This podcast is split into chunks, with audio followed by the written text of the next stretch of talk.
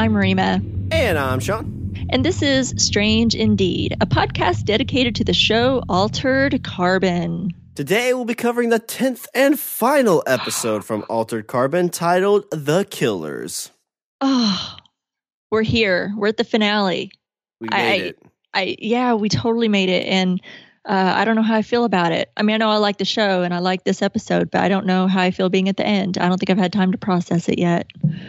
A finale's like this was a really good one. It was a situation where sometimes the finales fall a little flat. Mm-hmm. Or are you I mean, especially on shows you don't know if there's gonna be multiple seasons, like you kind of get that halfway ending. Yeah. Um, but this was this one was really good. There's multiple times during this episode where I was like, "Oh shoot, I forgot about that. Oh shoot, I forgot about that." They kind of I brought it back know. and tied it in. Well, this was such a complicated story, and there were so. I mean, th- there you had this side story, this side story, and just all these things going on with all of these different characters and things that were happening. That yeah, you're right. Then they just took it, and when you thought you'd forgotten about what happened a couple episodes ago, you're like, oh, that's right, and then they wrap it up. So, you know, I think I think that um. I think they left it at a good place. So I'm ready to jump into the top five because I'm I'm excited about this one and I'm really excited to hear what you think. So why don't you get us started on your number five? All right, so for my number five, I'm gonna go with our, our newest badass in this this TV series, and that is just Lizzie. Yeah. So we see, I, I might, it might be one of your numbers, so I won't dive into it too deep. But we see a tragic Oh, event let's happen go. Yeah. to one of our favorite characters, and we see he's more human than than the person killing him. And in his last breath, he's going out and trying to tell Lizzie to basically go away. Mhm. Um, I mean, a couple things that happened to us. I mean, we see Mickey get RD'd, so we see him get I shot, know. and so he's trying to save her, and they have this great conversation, and he, you know, she's trying to talk him into like, just let me go to the sky, like let me go, Mhm. and he ends up giving her that ability to leave. And Lizzie, we know she's been in this uh, training world for, in her time, it's been a while because I know she mentioned like days or like weeks here or something like that. Like yeah. she's- Poe she's- could flub the timeline a little bit for her and make it seem like months for her, but minutes in in the real. Yeah, Yeah. so she was like she was able to overcome her her tragic event that happened, hmm and I guess it was it was her sleeve death, not her real death. Death, and so we see her get shipped off into the the head in the clouds, and there's all those bodies there. And at, and at the very first time when I saw those, I thought those were just kind of like sleeves on ice. hmm Uh, but we find out that these things are are synthetic humans.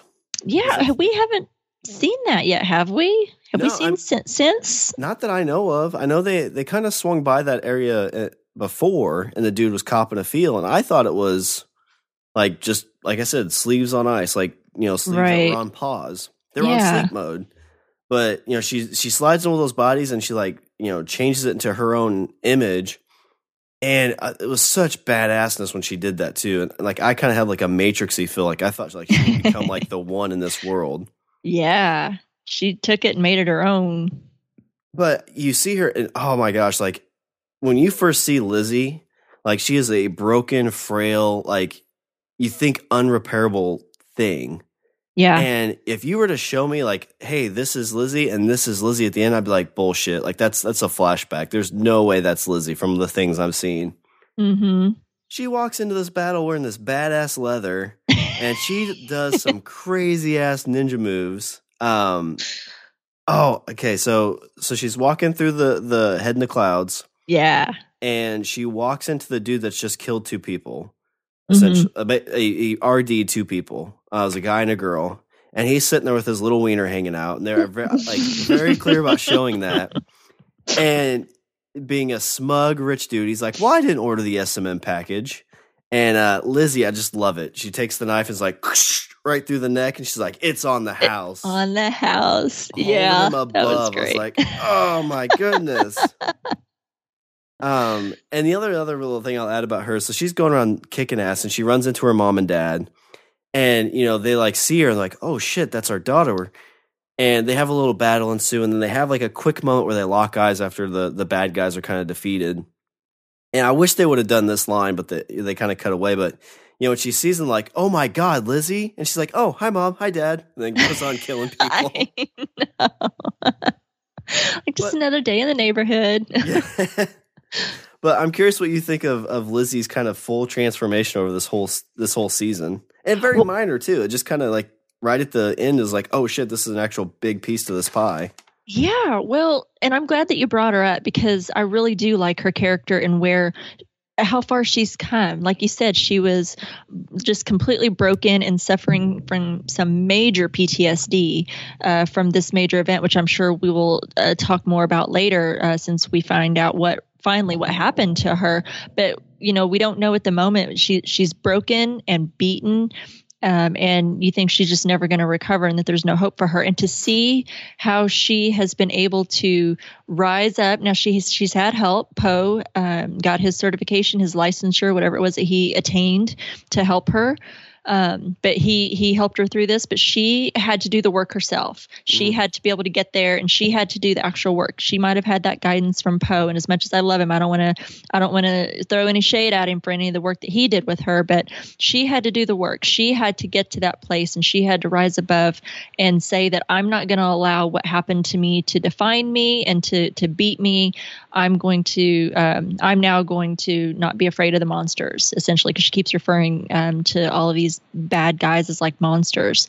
Um, so I loved her whole arc throughout this, and and I know you mentioned before in one of our previous episodes. I think it, it was the first episode that we saw her really kind of uh, come around as like a badass in in uh, in that virtual world where Poe was working with her. And you had mentioned that you know they're not going to show us that and have her build this Mhm. without it coming to fruition later and then we get this moment so it was super cool to see her you know rise above what happened to her and the traumatic event that happened to her and her be able to kind of seek her vengeance and and not let it define her and her overcome it so i'm i'm really glad that you brought that up we've got a lot of strong female characters in this series and she's definitely one of them and i thought it was great Well, it's crazy. Like when you first see her in that virtual world, it's like, okay, well, she's a stack, so she could get into a sleeve somehow. Mm-hmm But it was so late in the, the season that you're like, okay, well, how's she going to play a part in this? Like they're in the head in the clouds.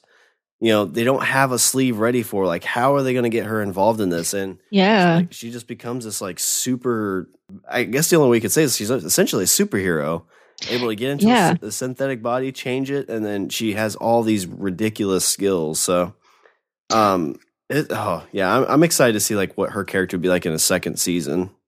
Yeah, I, I, I don't know anything about the books. Um, as of now, there hasn't been a renewal yet for season two for Altered Carbon, so I don't know if, if if we'll see that. I don't know if it's going to be like an anthology kind of thing. So I don't know, but I would be interested to see. I think that they kind of left it at a place with the family and those characters that you you can be okay with where we left them, Yeah, but it would be still really great because I think there's a little bit more story to tell. yeah, So, yep, the- yeah. I agree. I, I kind of feel like Netflix almost has to do that with a lot of their, at least the first season of shows, because it's kind of if you don't leave it off, it's it's very much like Firefly season one. It's like it didn't really end. Right. Um, but oh, you know, know. unless you get a movie like Serenity kind of finished that season up pretty well. Like if you saw the actual movie, but uh yeah, I mean like I don't know if that's kind of a a formula they try to do or if it's just how they they want to tell the story. Um but yeah, I'm kind of curious to see how it plays out. Yep, I agree. Yep, that was a really good start to the number five because that Lizzie was actually my number four. So I'm glad that you had her, um, you know, kind of separate from everything else that we can possibly talk about during um, this particular episode. because she was worth mentioning. That's for sure. She she slayed it. Yes, she did. She slay. Is that what they're saying nowadays? She slay. I don't know. I'm so, someone's gonna be like, "Oh my god, she's trying to be cool. Will you shut up?" But I don't know. When you got a a, a kid, uh, my uh, my kid's age, you know, you you pick up on things. Um, so that's me trying to be cool. really good number five. I like it. Uh, my number five, since we're talking about strong women, I'm going to talk about another one, uh, and that's Ray. Goodness gracious, Ray. I, I, she definitely was not. I don't think a good person for sure. I don't think you can really doubt that. But I, I felt bad for her in a way because she had this goal in mind of just all she wanted was to be reunited with her brother. But she lived so many years trying to reach that goal and find a way to get to him and to free him because he was completely unattainable until this whole plan um, evolved and and got to this point where we were at in the season for her to be able to find a way to get him out. Um, so she lived a long time and during this time she got so corrupt. Uh, so you know she was good i feel all those years ago as a kid but I think that she, I think there were some things that probably happened to her. I think the the trauma of uh, what happened with her parents. You know, she lost her mom. Um, Kovac killed their father, which didn't seem like a big loss. He wasn't much of a father, but still, the, the tr- traumatic way of that happening. Um, Takeshi was taken away from her. They were separated. She was like practically uh, sold into slavery. It wasn't quite slavery, but you know, forced to be in this position and grow up in this hardened life. Um, I think really is what maybe kind of really twisted her. Um, so I, I feel like you know, I, I don't want to say that anything that she has done is forgivable or right that she has done, but I feel like you know i think she had good intentions because that's all that she ever wanted and she fought so hard to get her and kovac back together and be a family again and it just all completely fell apart. But it's like good intentions paved the way to hell right? So um, i know i didn't say that right but you know what i mean. Um, so I think it just she became so corrupt, and I think we saw that with her and all the other meths that we've met throughout this this season so far is how long they've lived and how corrupt they've become that they're not even human anymore. And I think it's just it was kind of sad, um, especially at the end there, which I'm sure we'll talk about more um, as we go on in our in our top five and discussion, but. I really liked her character. I think she was at least a strong female character. She was alone in the world and she built herself from nothing. Yeah, it's kind of. It's. I mean, I don't know if I've probably said this too much and other things, but I mean, it's kind of a Shakespearean thing. You know, she kind of raised herself up from nothing. You know, being a girl in you know the Yakuza, I'm sure isn't the most glamorous thing in the world. Like I'm sure she probably saw and had to do things that nobody wants to think about, but she rose above that. Was obviously like a right hand man to somebody. Mm-hmm. She built this empire and she probably had a grand plan for, you know, I'm doing all these terrible things now to build up this empire. And once I get enough play, I'm going to get my brother back. And I don't know if it, it seems, I'm still confused a little bit, but I still feel like her brother coming back was a little ahead of schedule. Mm-hmm. So I don't know if she had to get herself into some kind of mindset to be able to to handle that, or if it was just um, yeah, it's a still a confusing thing. Like I'm not sure if she was really ready for that that um, right. um, reunion yet. And it's like in in her mission to get her brother back, she kind of destroyed herself. I feel yeah. with all of these things that she because she didn't just get rich by being lucky or like winning a lottery if that still exists in this in this futuristic world. But she had to do like you know i feel like lots of people who who obtain their wealth by doing lots of low down dirty underhanded things. And she didn't rise above and get and and make her business and get her wealth from like building a solid business uh, and not being corrupt and uh, she did it uh, and i mean this business that she had was very dirty well businesses because she had the clinic where people mm. you could torture people in vr then she has this head in the clouds which is absolutely disgusting that what they do there um, so she, the the path that she went to obtain her wealth in such a, a, fast way to be able to get in a position where she could get her brother, you know, freed so they could be together again is I think what totally corrupted her. So I think she kind of did it to herself um, in a way. So that's my number five, Ray. Yeah, it was. Uh, she's such a great character. That's that's one of those that like if, if they didn't do if they couldn't bring everybody back, but to do like the Ray years, like Mhm. that would be interesting to see like her kind of almost like a Punisher type series of her, you know, flashbacks up to this point. Um, just to kind of see how she did it, what her mindset was, because I think you'd feel Yeah, it would. sympathy for her because even to this point, like the, if you if you don't feel sympathy for Ray at the end of this episode, then hmm I don't know what I could do for you because you have. I mean, yeah, like he says, like uh the was it the road to hell's paved with good intentions. Essentially, that's what she was doing. Absolutely.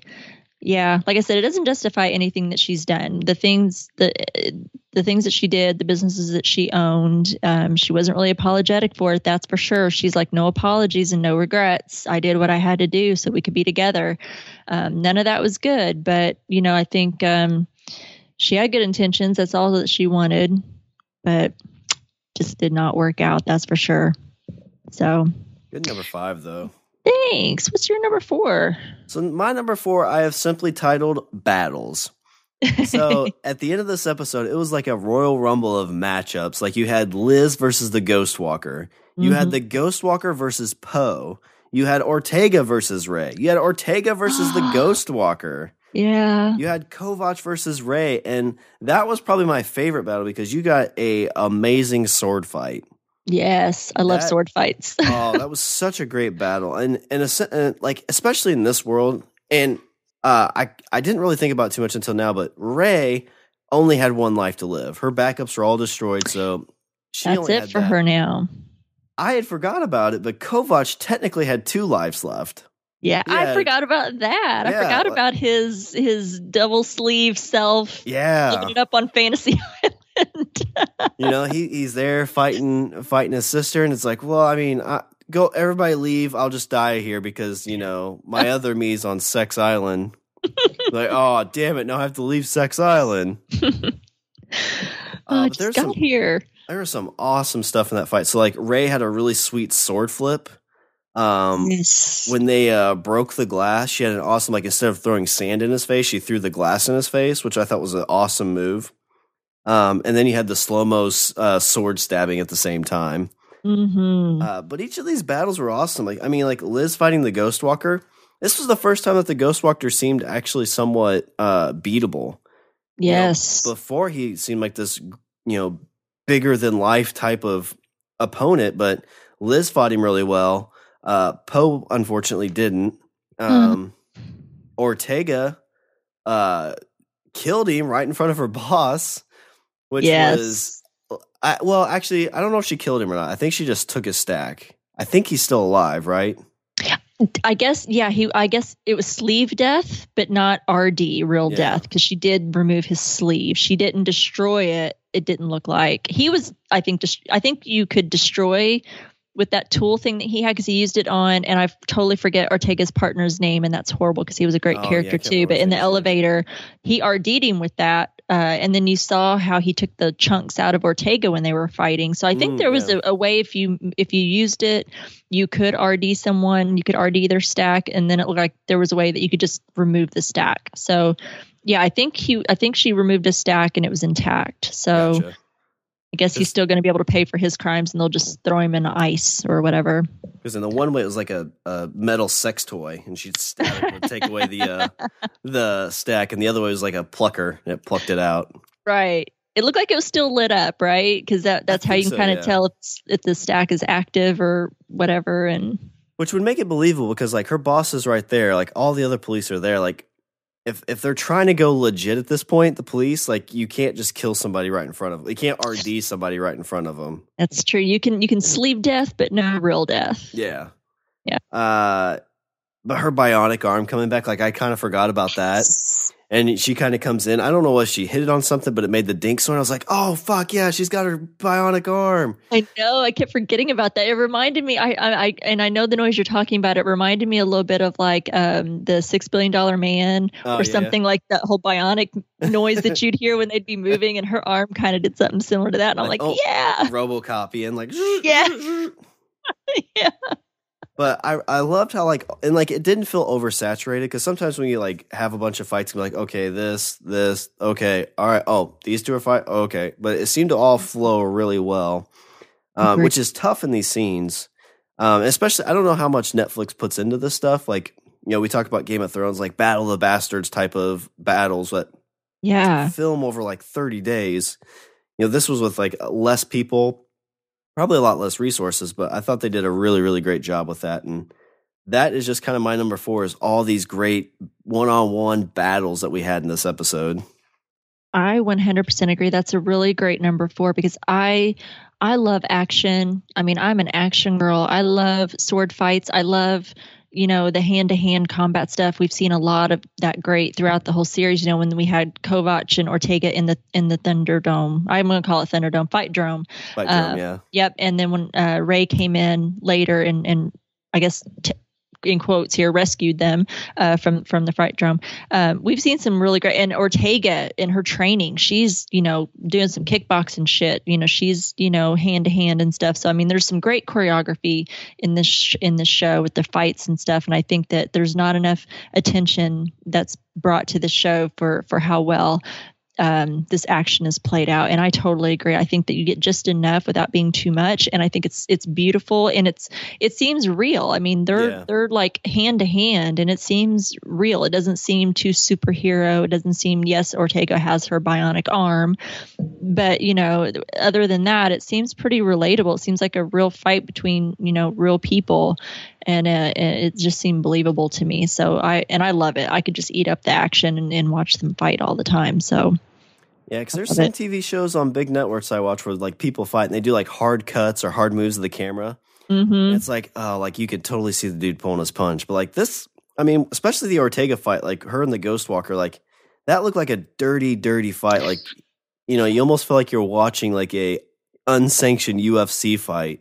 Yeah. I have a feeling that there were probably some real blows Oh, that can got it, yeah. exchanged between them. Like, oops, got a little bit too close Yeah. with that one, you know, and somebody really gets hit in the jaw or the nose or something. That's when Uh, it's real because it's an actual fight. It's like you fucking hit my nose. right. Pop right back at you. yeah. Good number four. Um, oh, it just gets me more. I mean, as if I didn't love it enough, just talking about it gets me all excited again uh, uh, for this. My number four, uh, already talked about a little bit. We covered it already. Was Lizzie? She'll probably, I think, come into play in more of our discussion. But just the, um, in general, of, of, of of her arc throughout the series, and then how it has come to a head in this particular episode, um, I really liked. So um, I did think it, the only couple things I guess that kind of stood out to me that I wanted to ask you about and get your thoughts on. Uh, so she Poe transferred her consciousness up to Head in the Clouds. She uh, got into the synth, synthetic.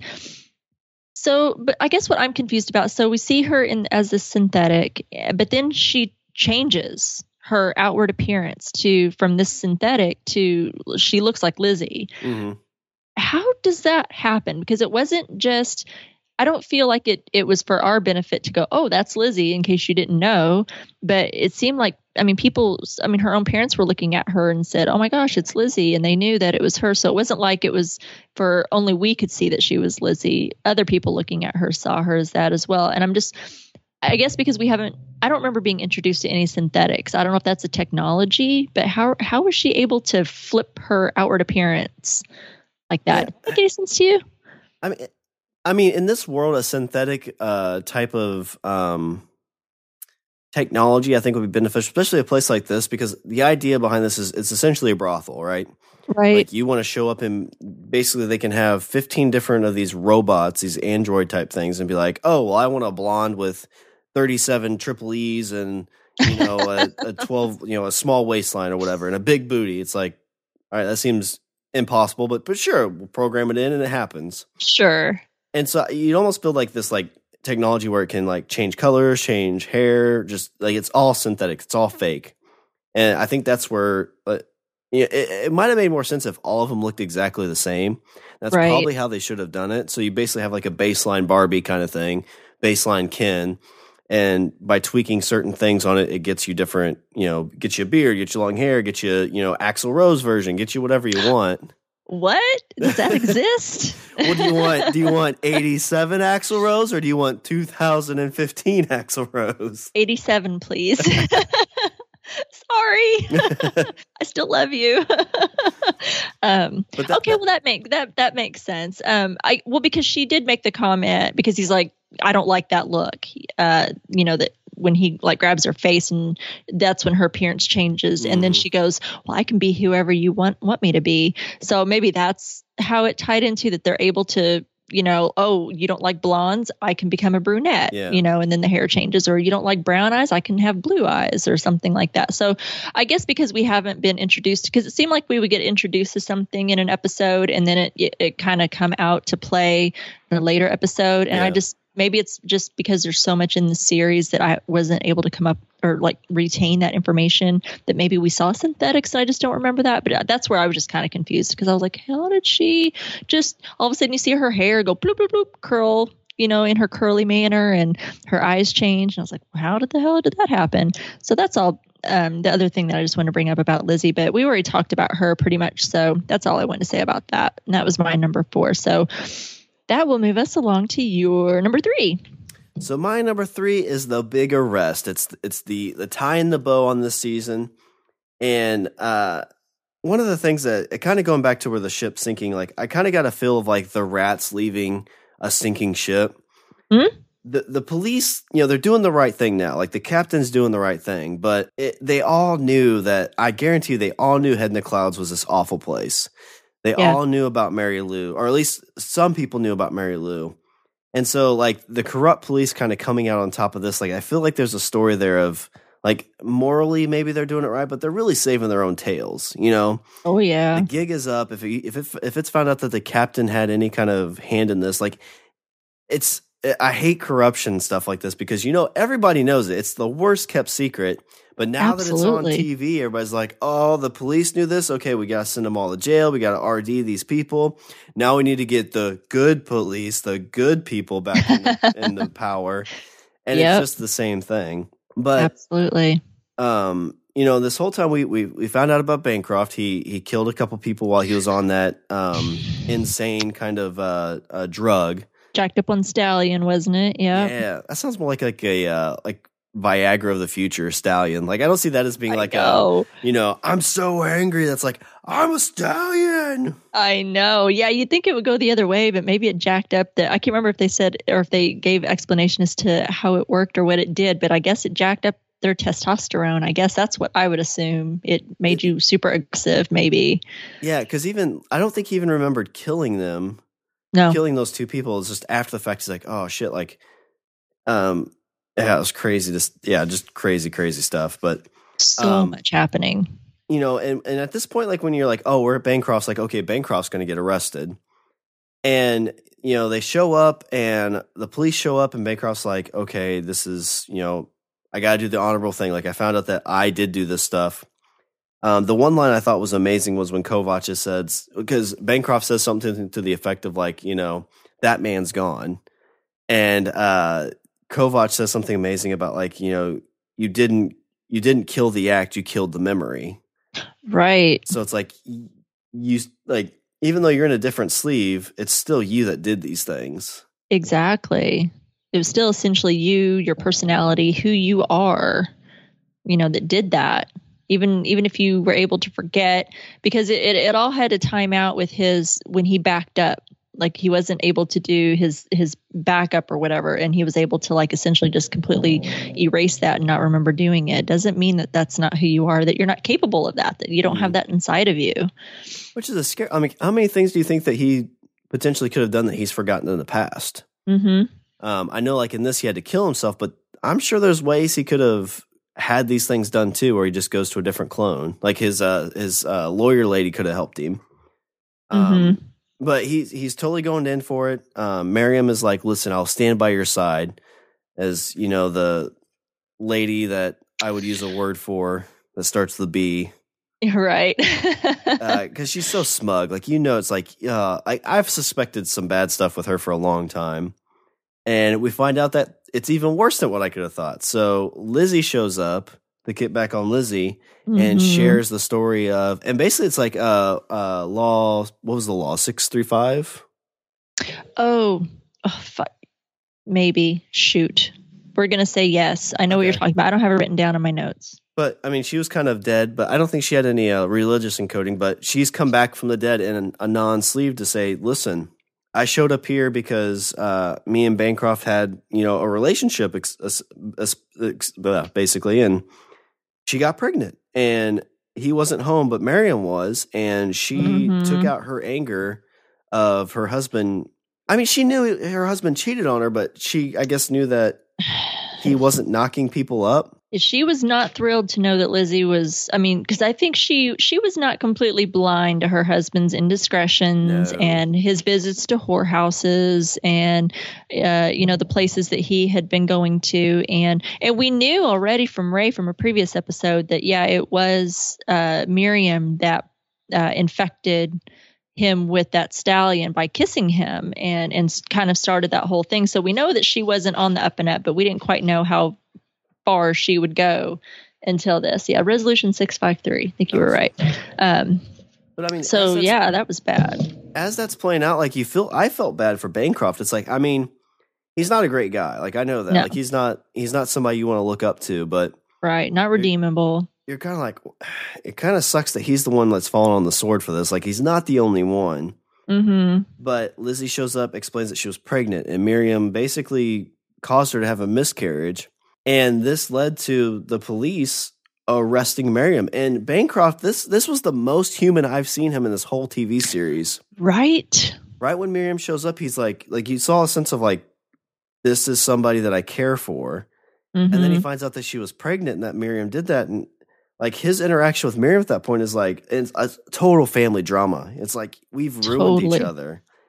And those three words, like we've ruined each other's like they have all the money you could ever want. They have a house in the clouds. They can they can eat exotic tigers and throw these lavish parties. They had a fossil of an angel, you know, like this thing that we thought was an angel, which was some kind of like mythical creature in their house, and yet they're still cheating on each other. They're still causing these things and killing people. Mhm. And They're destroying themselves. yeah, they ruin their lives. And as as she's getting carted away, I did not hear anybody say that Mr. Bancroft was getting arrested. So I'm not sure if he did get taken away. And that's a question I wrote down because they arrested her, but I don't remember. I don't really. I don't remember them hearing saying that he's under arrest or that seeing him get taken away.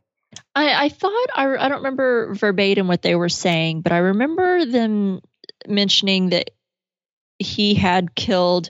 I, I don't think I can't remember her name, but he had Mary Lou and the other girl in the room with him. So it's the girl that he killed uh, when Mary Lou ran away. Whenever Mhm. he RD'd that girl, so it was her death that he was being um, uh, accused of uh, of course, hadn't been tried yet, so they can't call him guilty. But that he was uh, being arrested for, and he willingly gave himself over. He said, I'll, "He said I'm giving myself in freely," and then that was just before uh, we pipe or they piped in, and we find out what Miriam did because they were like, "Well, that's not all. We have more." And then that was, and the whole story came out about uh, what what happened to Lizzie and what what Miriam how how Miriam played a hand in that because you you just think, oh she's just a, a bitter wife and she had something to do with getting her husband poisoned and that yeah she's not great but she's not as bad as as as bancroft and it turns out um she I feel was worse. I mean, Mhm. I don't I don't feel it gives Bancroft a pass at all. It's not forgivable what he did. It was horrible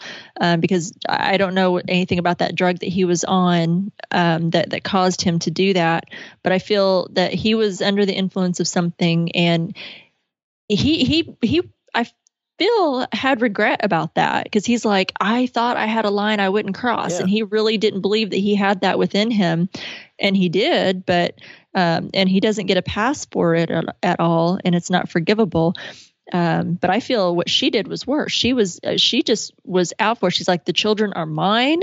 There will not be any other Bancroft children. You know there will not be any other claim to anything that this family has except for the children that I have bore.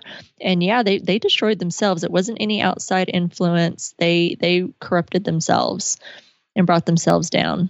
You know, someone we didn't see at the end of this was his daughter. I don't recall seeing her at all. No, we only ever saw her when she was in her mother's sleep. Yeah. So she could have been there and we didn't know it. she was in her own. I was, I mean, I was expecting that to come out from somewhere that essentially when all this was happening, he's like, I'm giving myself up. I'm leaving everything to my son. My thought that was he sleeved into his son Mhm. and the Bancroft that was getting shipped off was like his son somehow. oh, wouldn't that be something? Like he What a twist. Yeah. But because you never know. You can't. We've we've learned time again. We keep getting burned on uh, who the, who's really in that sleeve and who's who because it's like ah, you're not really that person. You're you're this other person. Um, but then again, it's interesting. We, we we've met the daughter and her in one of her mother's clones. We've met this one of the sons, but they had like 21 or 22 kids. yeah, that's Where right. Yeah. are all of these other kids? you know. I have no. Yeah, it's a good point. I, like, are they on some island? Are they off world somewhere? Like they all get shipped to military school somewhere Like, far ugh, away, boarding this family school. sucks. Get me out of here. You know. Oh, could you? Yeah, it's probably cheaper for Christmas though. You don't have to get all those Probably. presents. And yeah, no kidding. That's a big family, man. How do you buy for that many people? Oh man, I, guess they don't have. My mom's side, I think, was like fifteen to maybe twenty people total when you count uncles and cousins, which was awesome when you're a kid. But when Yeah, you're an adult, and I'm sure my parents were hungover some Christmases and New Year's, they're like, "Oh my god, kids, just shut up." too many kids in the house. But Oh. my number three is just kind of tying to the rest of this and kind of seeing all the uh, unmasking of the monsters. oh yeah. Oh, that's. Oh, I like that. I'm asking the monsters. Really good. Good number three. So my number three is brother and sister. Uh, oh gosh, we we've touched on this a little bit already. We've seen this whole thing between uh, Kovacs and Ray play out over the last several episodes since Ray came into. She kind of came in late uh, during this. She's been there the whole time, but kind of came to the surface anyway, kind of late here in the series. And to see how this ended up for them, I thought was uh, definitely. You keep bringing up the Shakespearean thing. It was like a, a whole tragedy here that that happened with this family and and how they've corrupted themselves again. She, I think, corrupted herself in her goal of of being reunited with her brother. Um, and I it was so sad. You could see how broken Kovacs was, um, how he lost his sister because he kept looking at her like he wanted to see his little sister, but Ray, like today, kept coming forward and how hardened she was and how she just couldn't see beyond you know th- to her own end and it was just so tragic and broke my heart. I think joel kinnaman played that off really well that heartbreak that he had realizing that he even before ray died that he had already lost his sister. Mhm. he's like you know that's not my sister. I don't know who you are. Um, but he realized his sister was gone and dead. Um, and then when it really did happen you know we had the whole battle with them. We had the whole struggle with them. And she thought she had kind of won him back. He's like just let everyone go. I'll stay here with you. I'll give you whatever you want. Um, but then it comes down to this last moment when when they're having their battle and that last moment when he he's holding her really close and he's got the gun to her and their foreheads kind of t- it wasn't their foreheads kind of touched. And you just have that last moment between them. And it was almost like they were back where they were when they were kids. Yeah. it's almost like she was you know the the the the today ray was gone and you had the old ray that they remember. And it was you know they they remembered that moment between them.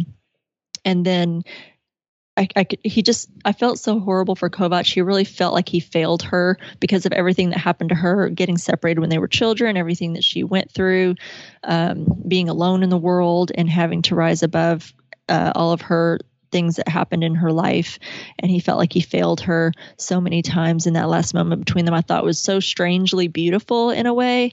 And then that he did take her out. He RD'd her, and then he stayed with her Yep. he wouldn't leave her that even though she was dead uh, he felt honored or i guess honor bound to stay with her um, even to the end because you know he felt responsible for her, and uh, I thought it was just a beautiful moment, and I I might have shed a couple tears during that moment. Um, this this uh, you know episode really had me in the feels, and and I really felt that moment between them, and I thought it was just so heartbreaking that they just never got to have their real reunion. That even when they were together, when they were in the envoys, when they were with Quell and the and the whole revolution, that um, they still were at odds because he wanted to be there and he he felt they were fighting for a good cause and she was resistant to it and she was only there for him and never really believed in it and they just never really got their moment and I think in that very final moment they got that moment um, but it was so short lived and it was so tragic.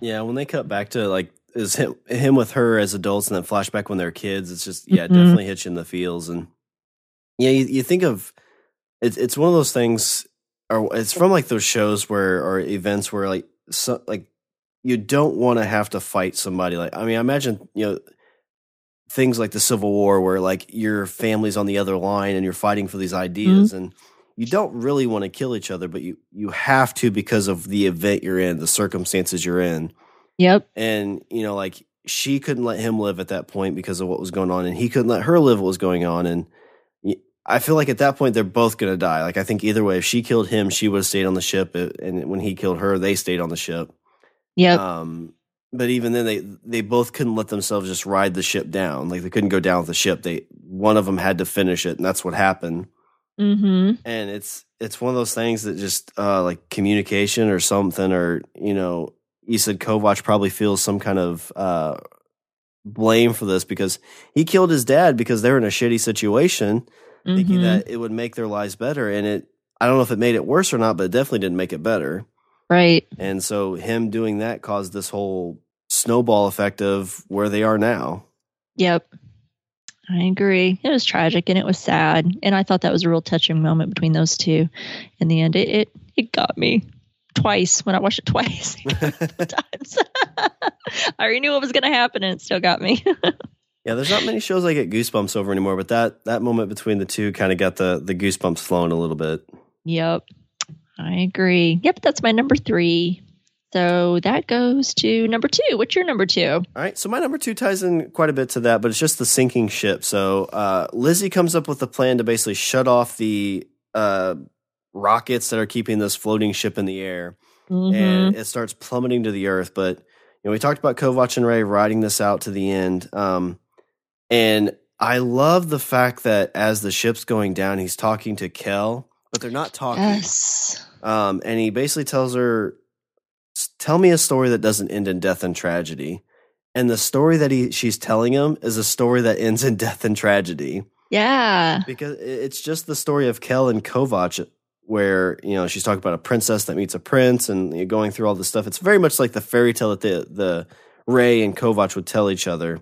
hmm Um, but it's we touched a lot on it, but you know, seeing that ship go down and them riding it to the end, you know, the one thing I was worried about as it was going down, I was like, where the fuck's this ship going to land? I know. I'm like, nobody seems worried that this thing is plummeting from, like, how do they know that? I didn't know that. Yes, I mean, I know that this is supposed to be what was once San Francisco. It's called Bay City now, I guess. But um, oh shit, I didn't really make that connection. This is supposed to be San Oh, yeah. Francisco. It's Bay it's City. San Francisco. Yeah. So it's sense. Yeah, so it, yeah, it's not called that anymore. I think it's just called Bay City, which is I think kind of like what this um, uh, nickname for San Francisco is, the Bay City. I think so. But um, but yeah, it was supposed to be San Francisco of, of today, but it's not called that anymore. Um, but I'm like, there are people. Yes, there's water and there's a, a bay down there, but how do you know that this thing plummeting from way I don't know above the clouds uh, is not going to fall on land? Nobody seems to be concerned. Like, oh, we're just gonna let Yeah, it fall. Just let it fall. And it landed. it was really fucking close to that bridge. I know. Like when it hit and like it exploded and the like the flame water was going up. I'm like, those people are gonna boil to death that live on that I bridge. Oh, I'm like, yeah, because people are. That's the Golden Gate Bridge. It looks like there's people inhabiting the bridge. It looks like trailers stacked onto each other. Um, no way I'm living on that bridge. Oh, hell to the no! I don't do bridges either. Uh, they have to that bridge they they paint year round. So they start on this is what I read. They start on one side and they start painting it because if they don't it'll rust. Mhm. So by the time they get all the way to the one end, they have to turn around and do the other side. because the other side needs it. And Nope. so you think like if they haven't painted this bridge in years, like it's on its last leg, and that many people on that bridge, it's Yeah. just going to take a couple of prom night teenagers bouncing around on it and it definitely does not look like it's in good working maintenance order like it is today that's for sure. It looked it looked like it had seen some better years that's for sure. But yeah it looked like there were people uh, stacking trailers on that thing and that were inhabiting the bridge now. It wasn't you know used for transportation purposes to get from one side to another. It looked like there were well because you don't need roads anymore right? Because everybody's got the flying Oh, yeah, cars. If you have a car um so you don't need it to a- as a road uh, transportation uh, means anymore but um, but yeah, I'm like, is no one? Cons- I'm sitting here like I, I I am caught up in it and in the moment. I'm thinking, oh, this is so beautiful because I do love, as you mentioned already, as it's plummeting and Kovacs is lying there with his sister holding her and he's talking to Quell, talking not talking to Quell, and she's telling him the story, and it's so beautifully done intercutting with Ortega in the in the cop car and they're leaving and uh, Kovacs and Quell and you see it you know how it's plummeting to earth. Uh, but just for a split second I did think I was like the the cops are just leaving. And it's like hello you have this huge thing plummeting are you not concerned about the people below.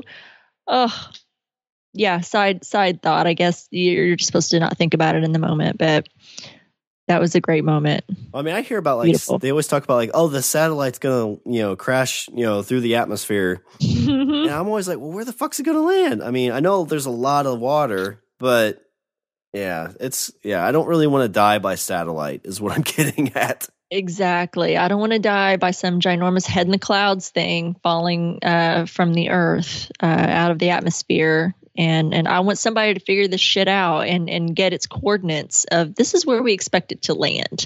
I want Elon Musk giving me some assurance of where these things are going to land. he is my go-to.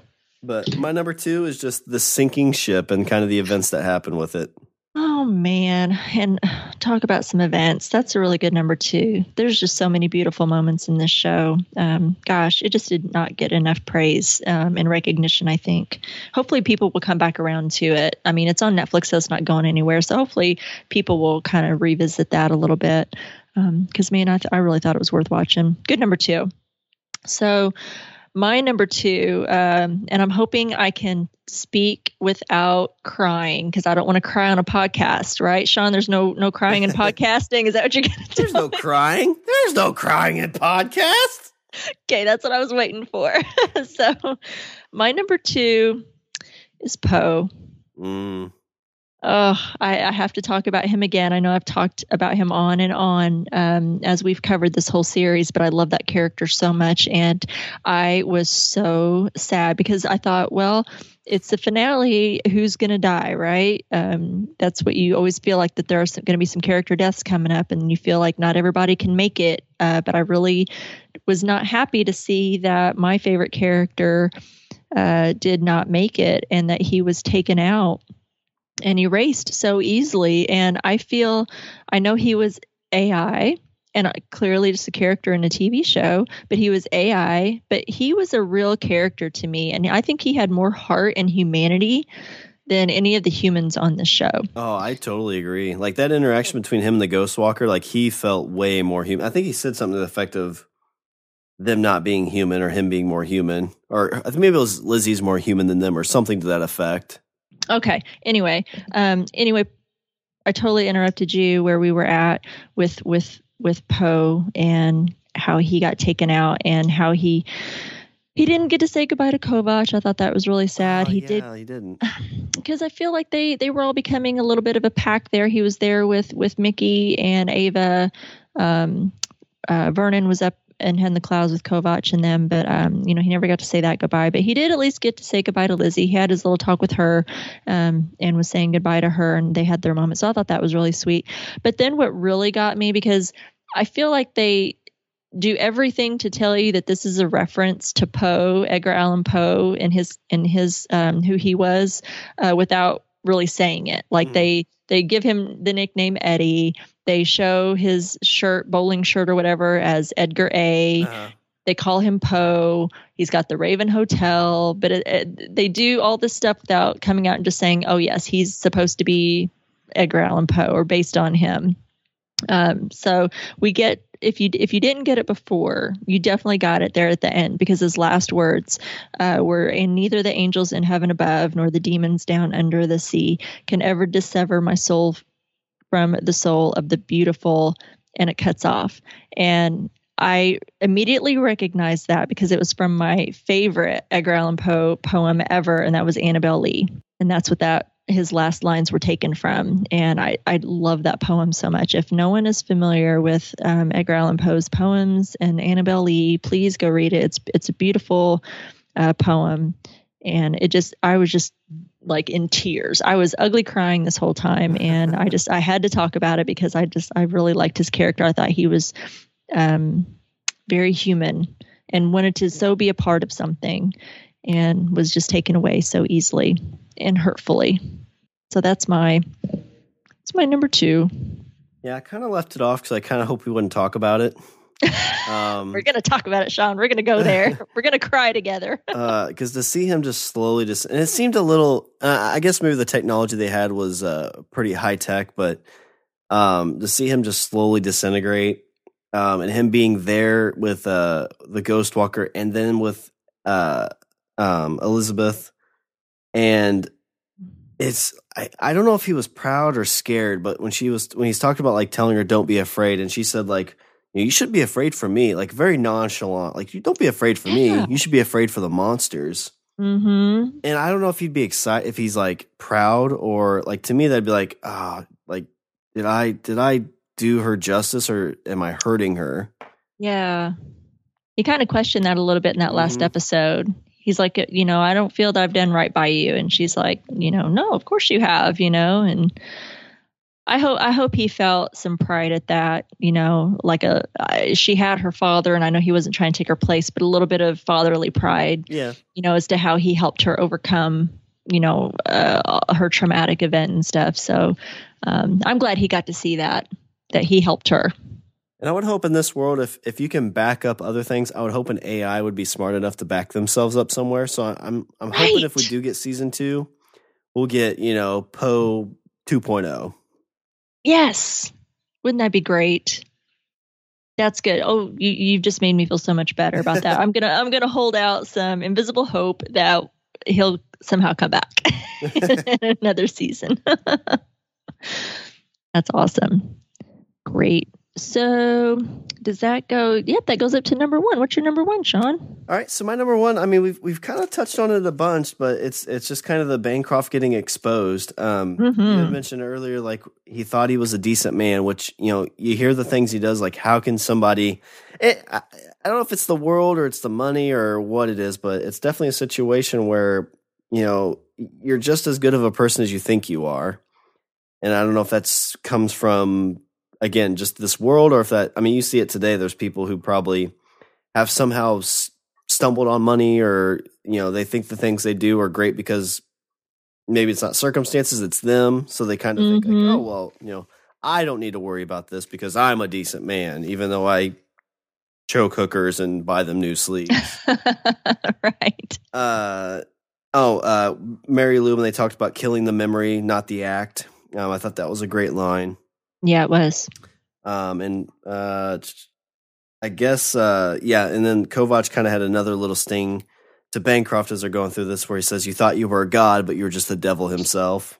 Was another kind yeah. of line, but it just really exposes the really fact good. that you know these people, these meths, you know, they they think they're they're more than what they are. They're just human, mm-hmm. and I think mm-hmm. they've lost a lot of that. So they're, and you know, maybe it's one of those situations where they do these things to feel alive because they feel dead on the inside even though they're living.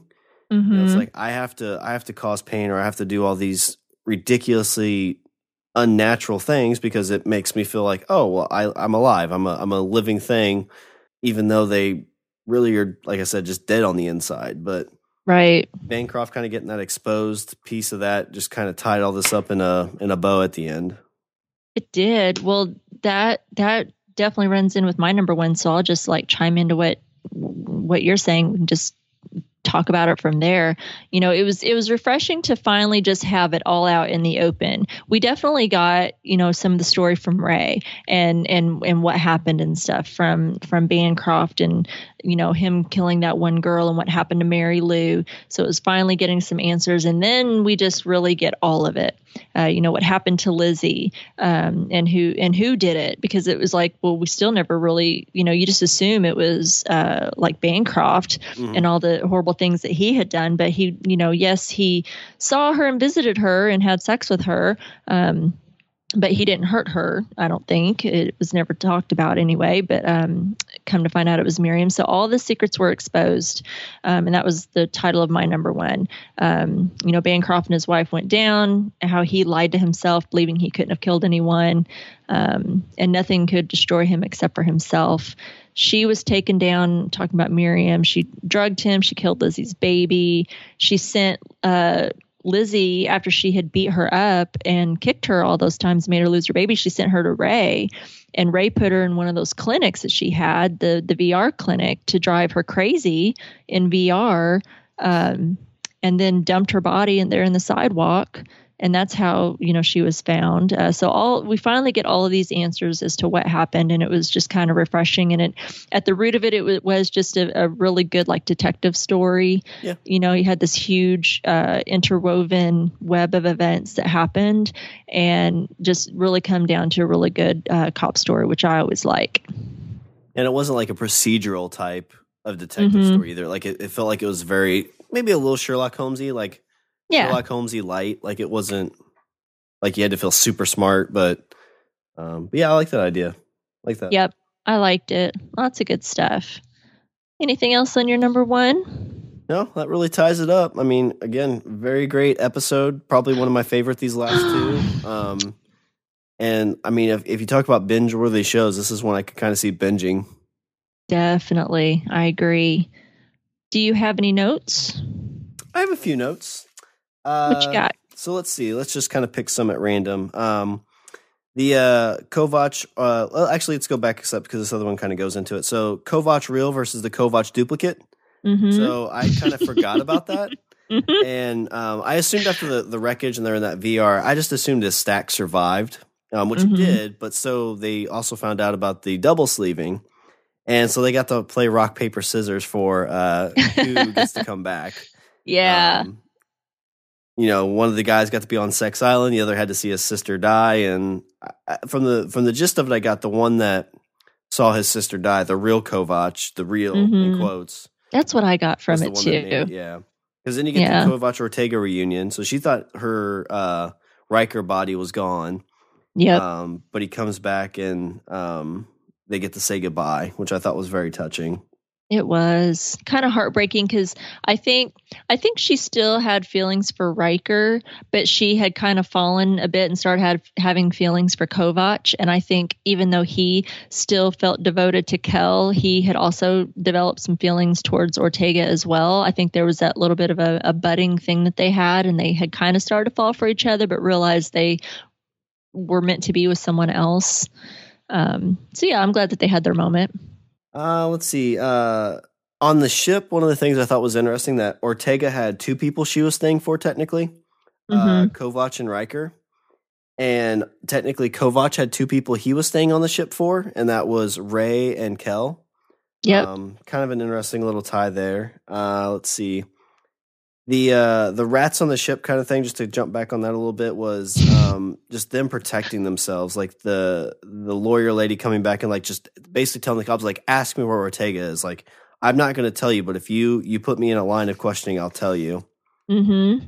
Um and the last thing is we kind of got a negan lineup like from walking dead. Um, yeah they had everybody on their knees. Yeah had them all in there it's like all right you get to choose kovacs who's going to die and uh, I knew he was going to pick himself, and his sister knew it too, so she gave him a, a gun with no ammo. Yep, uh, that was a good moment. But yeah, those are pretty much my notes. Good notes. Um, a couple of my notes I'm going to cover. You you mentioned earlier the guy when Lizzie um, had just gotten into that synthetic. She's got this bitchin' outfit on, and she is strutting her shit down the hall, and she stumbles upon that guy in the room who had just killed these two people and he's really feeling full of himself. Let me just say that it's not an attractive look when you are wearing no clothes from yeah. the bottom down and you have clothes on the top. It's just yeah. not a good look. At least on guys, I don't feel. I don't see that attractive at all. I just thought, why? You should either be fully nude or you should at least have something on the bottom because it just looks to me it looks silly. I, I don't find that attractive on anyone, man, male or female. So that that was that was just something that bugged me. But I'll say- also, I'll, I'll counter that with females. If they're wearing those long button-up shirts, that's Uh-huh. not bad. If the little little tush is showing, Right. Yeah. It, if it if it just covers just enough up in the front, or like you said, covers the tush a little bit, it's a very attractive because I can find that very attractive as well on females. Um, you know, wearing that type of look, or or a t-shirt that's a little bit long. Mhm. yeah, yeah, You know, something like that. That looks good too. But not on guys. Maybe it's because No, y'all got. Maybe it's because y'all got outward stuff. yeah. that, with the guy, you it's know, like if it's just too long, that's just like barely poking out, like a little like a little gopher. And if it's all on display, it's like, dude, like there's nothing just- attractive about about that. Yeah, it's just not attractive. So I'm just letting folks know if anyone is in question, any of you guys out there, uh, no, just don't do it. Um, but also, I thought was interesting. He's wearing this white jacket and shirt, and they looked really clean for having just killed two people. Yeah, I wonder if he was getting dressed again, maybe. Maybe, maybe he kinda was in mid dress, which I always put pants on first. right. Why do you? I Yeah, know. Yeah, yeah. He's he's a little backwards. But anyway, I just I was like, you, why are you? Why are your clothes so clean and they're very pristine white? Why aren't they covered in blood? Because those pe- people, those poor people that he had just killed, were certainly did not go down in a clean manner. But anyway, that kind of bugged me. Um, I like that Ryker was let go. They were uh, he was going to turn his sleeve back in Mhm. and he was going to be released. So I like that that Ortega was going to get Ryker back. So I like that. I like that there was a happy ending there. Um, I like that in the end this was just a love story. The the, Oh, the story of the peasant boy and the princess. And as we mentioned, was told so well as Quell was as head head, um, head in the clouds was plummeting. This she's telling the story, and then again at the end when we see Kovacs in this unknown sleeve, and he begins to search. You see him with the journal. We don't see his face. We only Yeah. see you know, legs and feet, and we see like a silhouette and a shadow. And he's on his search for wherever Quell is hidden. And in, so I love that in the end that this was just like um, a love story and that she's alive somewhere because she was backed up before Ray killed her. So we found that out. And you know what um, would have made I all love- of like the nerds gasm all over the world is, and they would have definitely got a season two if they did this. Right as that silhouette's walking out, it peeks back into the Raven Hotel, and it's Nathan Fillion. you want every nerd to jump on season two of this? You do that. Absolutely. There you go. That'll do it. But I'm interested to know like where do we go from here? It's like I feel like because there hasn't been a renewal yet for season 2. I feel like, you know, uh, I've kind of heard some back and forth a little bit about Altered Carbon. People either really liked it or they really didn't like it. And I, I don't know that it was as successful as Netflix wanted it to be, but I feel like it did pretty well enough that we could probably call for a season 2. But I think that if they didn't, I think I would be okay with where they left it. Yeah, I agree. Um, I mean, I definitely like to see a season two, but Yes. this this show kind of has the uh, the stink of a season two could go downhill really, really quick. mm-hmm. Um, like they'd either try to rehash the same story or, um, a- actually, I think that's the only way a season two would fail if they tried to rehash the same story. If season two was something kind of completely different with Yeah. Kovacs, um, I think it would work. It's kind of like you would think of like a Mad Max, like he's going into a different world in this universe that kind of has similar problems. Right. he's not investigating a murder; he's investigating some other kind of crime. Like I I could get Right. behind that. I could totally get behind that. I wouldn't want to revisit any of this, but I think if if Kovacs was still there or um, you know something like that, I feel like this is a really big world because this Oh, yeah. isn't the only world. There's lots of settled world. I think there's lots of stories to tell. That's a good point. So I, I, I'm definitely pulling for a season two. But if we don't get it, I would be okay because I think that they wrapped up enough to give you the answers that you wanted and kind of left you hopeful, but yet still was like, well, there's still more that we could tell. So I think they left it in a really good place. So I would love to see what happens next, but if they don't, I'll say that I'm happy with with where it's at. So I liked it, and I loved the love story aspect of it. I just thought that whole relationship between um, Quell and Kovacs was beautiful. So that's all I got for notes. I like it. Again, great, great episode, great series, great season. Um, I know. Hopefully, more people come around to it, and then listen to us. Yeah. after after watching. Tell your friends. Awesome. Okay, so with that being set, uh, said, we're going to jump into our news uh, segment of the podcast. And the first article that we have, um, I'll just kick off this one since I'm already talking, um, is from the Hollywood Reporter. Uh, so now that we can talk a little bit more about it, so much news on this uh, series has been spoilery because you know a Netflix show was released all at once, so all the news covered almost all the the whole series. So it was difficult to or season, so it was difficult to uh, not talk about some of the stuff. But I didn't want to talk about it in case people were hanging with us and uh, watching it week by week. So it's official. Uh, Takeshi Kovacs will need to be re-sleeved. Um, Altered Carbon star Joel Kinnaman has signed on for a lead role opposite Mireille Enos in Amazon Studios' forthcoming adaptation of Hanna, signaling a reunion for the two stars of The Killing.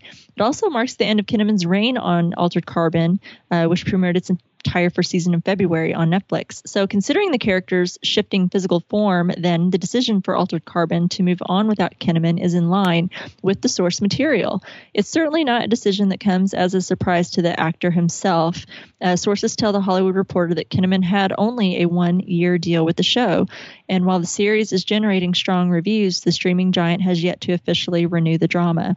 Um, I don't think so, no, Kinnaman recently said when asked about the odds of returning for a second season of Altered Carbon. We have no idea what the second season would be, but my guess is they would follow the two other books, and they are all on completely different planets, completely different worlds. Interesting. Ooh. So, I mean, even if we don't get a season two, at least there's two other books that you could probably jump on and kind of get at least your Altered Carbon fix. I mean, the material's there to work with, so come on, Netflix, just pull the trigger. Yeah. See, our second story comes from IndieWire.com. So there are no official budget numbers for Altered Carbon, but in the realm of science fiction television, there aren't a lot of shows run by female showrunners making Calogeritas. We're going to say Calogeritas. Calogeritas? Just make it easy. Yeah. A, a unique presence. It's a difference that Kinnaman said he noticed.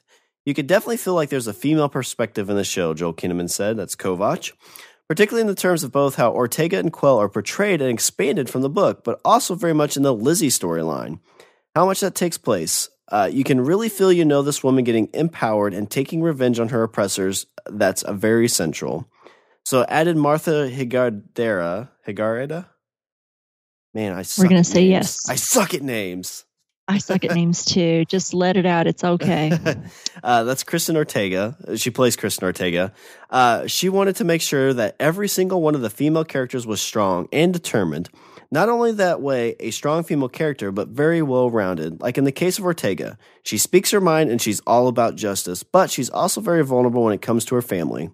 Altered Carbon has gotten a lot of attention for the ways in which it approaches its female characters, especially given sequences like the massive fight between Ortega and Rylance, who plays Lachman's many clones at the end of season episode eight, Clash by Night, a sequence some have critis- are critiqued as exploitive, given that the many iterations of Reileen are all very naked, and they were. They were. Uh, it helped that the episode was directed by Uta Briesewitz, a woman whose recent TV work has included helming episodes of Jessica Jones, This Is Us. Well, that's kind of a stretch for what the other mm-hmm. shows are. and Orange is the New Black. According to Caloritas, uh, hiring a female director for Clash by Night was a deliberate choice. For one thing, Caloritas felt that Briesewitz, based on her previous experiences, would be able to handle the episode's emotional complexity, especially when it came to the character of Rylene. Uh, Reileen, sorry. Uh, eight is where we pivoted into understanding how she's been corrupted by living this long. And the moment when I hope we sell that, no one, no matter how good their intentions are, no one survives what this technology does to you over time. It's an infinitely corrupt. It's infinitely corruption, corrupting. Uh, there's nobody who can overcome it, she said. And when it came to the clone fight, a female director was deemed necessary in order to craft the right aesthetic. We wanted to create the sequence that was at once kind of a mythic warrior goddess moment as well as sort of terrifying. She gets back up and she gets back up and she gets back up. She's Call the Kali the Destroyer. She is the embodiment of certain kind of unstoppable and yet completely under- understandable will to survive. And she owns her she owns herself completely. Her nudity is not about anyone else. It's who she is. It's what she is. Yeah. That was really powerful. Well, again, in this Um, world, like nudity isn't like what nudity is. I think in our world, like it's just kind of a thing. It's like It is. it's like looking at a gutted house. It's like okay, we'll throw up some paint, put some paintings up, Right. we'll have an open house. Good attitude. And you can pay me back later for letting you read that entire article with all those fun names in it. so, uh, yeah, good. Yeah, it was it was nice to finally be able to get to some of uh, the a couple of those news articles because everything has been so spoiler and it's like I don't want to, you know, if no one is watching ahead because I wasn't, I didn't want to really read it because I didn't know how it had ended yet. So, Stuff like that Um, can kind of deter you too. It's like, oh well, it sounds like there's not going to be a season two. Well, I'm not going to get invested in it then. Exactly. Yep. All right. So next portion is uh, letters from the Raven Hotel, and that is our listener feedback segment. One of my favorite parts. Uh, first piece of feedback that we have is from Steve Brown. He says, "Wow, a great finale. Bancroft's children can finally grow up." This story can be summed up by saying that people shouldn't live so long and become so rich that they think they can do anything. I love how it ended. Even if we don't get a season two, I hope we will, we can imagine Kovacs seeking Quell in whatever sleeve he now has. I agree, Steve. And we got a email. So let me read this. It says, "But Sean, uh, but Sean, and stop me if you heard this before. Going into the past for Stranger Things 2, they are called Reese's Pieces, not Reese's Pieces. Uh, sorry. It's I like call it that too. You're okay. it's like trying to change like crick to creek or sink to zinc or soda to sody. Probably It's not going to happen. Nope. Uh, and Sean, anyone ever tell you that sometimes you sound like Archer? So awesome. But back to Altered Carbon. No, no one's ever told me I sound like Archer. I won't try to do the voice though, because then I'll ruin it. Oh, never mind. You don't sound like Archer.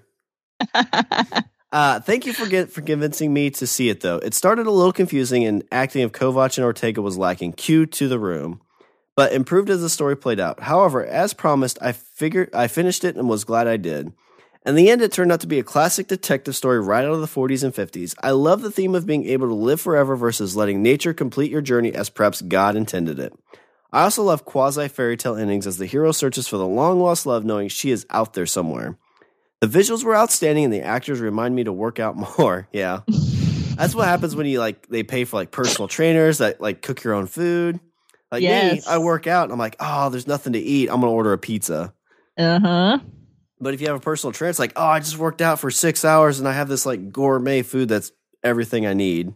No nutrients kidding. wise. Uh, so let's see. A few notes. Why did Lang ask all his victims if they were believers, as he basically turned out to be a henchman for Reileen? Maybe it was like Samuel L. Jackson said in Pulp Fiction. Just thought it was a cold blooded thing to say to a motherfucker where I popped a cap in his ass. Or perhaps for the victim, let their guard down for an instant as he could pounce. Well, I think he explained it. He kind of thought that like Reileen was a god. Like I think he Yeah, thought he the Meths kept- were godlike. Yeah, he kept calling her a god. But what turned out to be the most interesting thing, and my favorite character was R.I.P. Poe. Hmm In a world of inhumanity, murder, and cruelty, the most humane, selfless, and compassionate being was Poe, and he wasn't even real. And that email was from Doug. Thanks, Doug. Thanks, Doug. Thank you, Steve. Thank you, everyone that has stuck with us through Altered Carbon and uh, uh, continued that journey with us. I love listening to what you guys have to say, and I love um, interacting and engaging with you guys. Please keep it up. I, I love you guys, and I love the perspective because you guys always make me kind of think a little bit. You know, like, oh yeah, I didn't think of it that way. And because you know what, contrary to what I always say, I'm not always right. So. I'll listen to you if you tell me I'm wrong. So thanks, guys, so much for the feedback. We really appreciate it. Keep it up. Yeah, thanks, guys. All right, so next week we're going to be. well, I'm sorry, actually, it's not next week, so we're going to be skipping a week. But the next show that we are going to cover, as voted by the listeners, is Dark. Dark. So this is another Netflix show. So we're going to be covering season one episode of Dark titled Secrets. So this episode uh, description is the small German town of Winden is shaken by the disappearance of a teenage boy. While the town folks are occupied with secrets of their own, at nightfall, a group of teenagers attempt to recover something the missing boy may have left behind. I'm guessing they're playboys. Ba, ba, ba. If it is, I don't know if I can uh, continue on with the show. I don't know. um, what's cool No, is I'm uh, super uh, super excited. Germany is a kind of, I guess, kind of where my family heritage is, but there's a Yep. an actual brewery in Germany that is my last name. No Yeah. way. Yep. That is fantastic. It, I, we'll have to go there someday. uh huh. That's my goal. Like show my license, be like, I own this place. Free beer, man. At the very least, you should get free beer, right? I've heard it's Yeah. like the uh, um, Natty Light of Germany, though. Like it's their cheap beer, but you know what? Cheap beer, still beer. Hey, um, all beer to me is cheap beer because I think it all tastes like shit. So I'm not. A, I'll have Sorry. to. I'll have to get you on some good beer. There's some good beer out there. you know, I just I'm just not a beer girl. I had it in high school because when you went to a party and they were like, uh, "Okay, what's the drink?" Well, there's a keg sitting over there in the corner. Yeah, Okay. college parties like You know. Natty Light, Bud Light, like that's that's not beer. Like um, there's a there's beer like uh, I mean Blue Moon's a good one. Um, Is it? Yeah, I like Blue Moon. There's Is that the one you got to stick an orange in? Yep, you stick an orange in it. White Rascal is a kind of another uh, wheat type beer, which is really good. I'll well, Oh, I'll hook you up. Okay, so float party, Sean. Uh, you are in charge of introducing me to some new beer uh, that I'll actually like. I'm up for it. I'll try it. I I won't say I won't try it, but I'm just not a beer drinker. I've I've had a couple, um, and I just I'm not. Well, I've had more than a couple.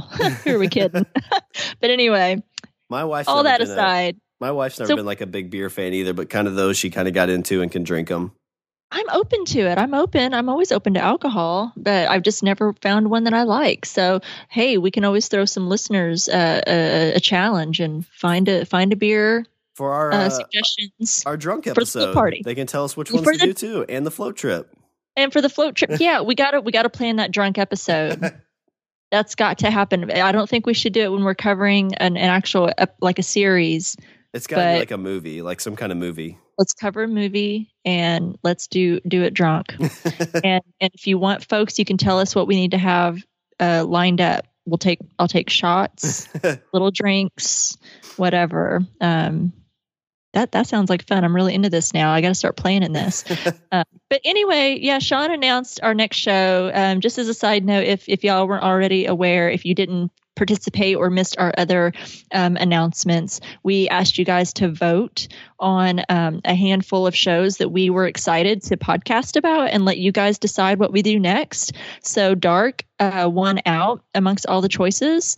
Um, Black Mirror was definitely right there at a very, very uh, close second. It was uh, hair to hair there for a bit. Um, See, every vote counts.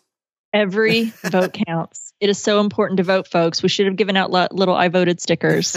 That would have that would have bumped up the incentive a little bit. But thank you, everyone um, that participated in that and that our little voting poll and letting us uh, allow you to be heard in what you wanted us to cover. So we hope that you'll join us um, for that. So.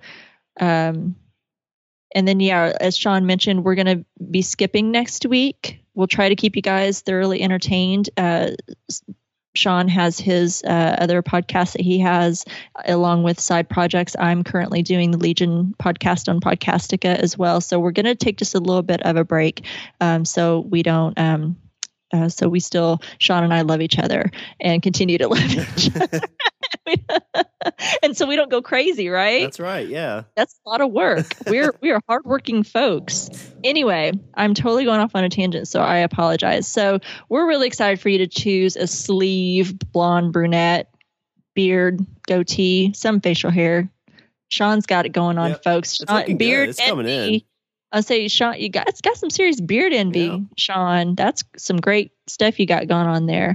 Um, but we're excited for you to choose a sleep with us. And until then, you can follow us on Twitter at Strange Tcast. You can like us on Facebook at www.facebook.com slash stranger tcast. And you can check us out on Instagram at strange underscore indeed underscore pod.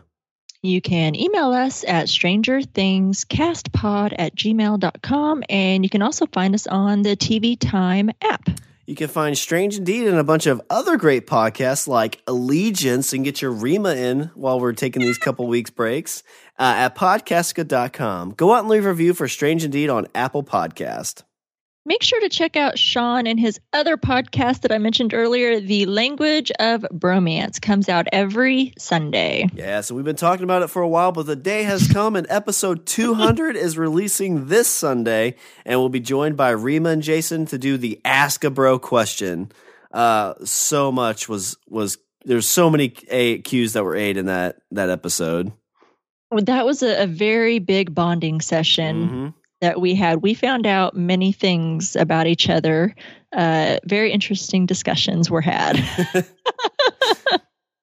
I definitely recommend checking that out, folks. Uh, it was definitely a fun episode. Uh, and thanks again, Sean, for having me on. That was a ton of fun. I really enjoyed uh, talking with you guys. Oh yeah, I had a I had a blast. And if it, I usually have uh, the link in the show notes for the language of bromance, or if you search in your podcatcher for language of bromance, it should be right there. There's a the image looks like a Ninja Turtle fighting a Jedi.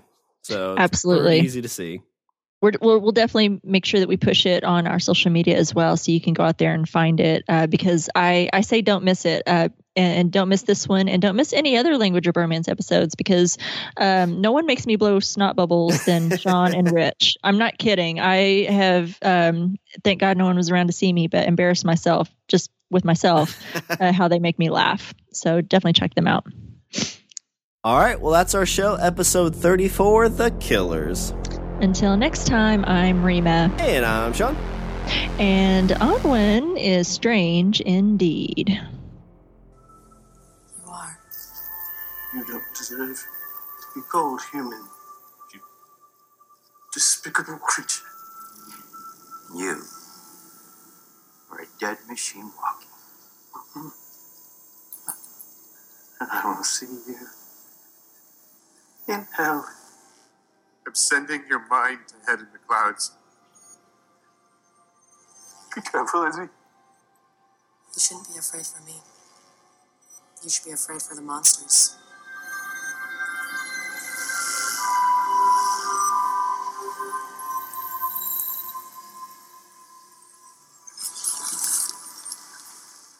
And neither the angels in heaven above, nor the demons down under the sea.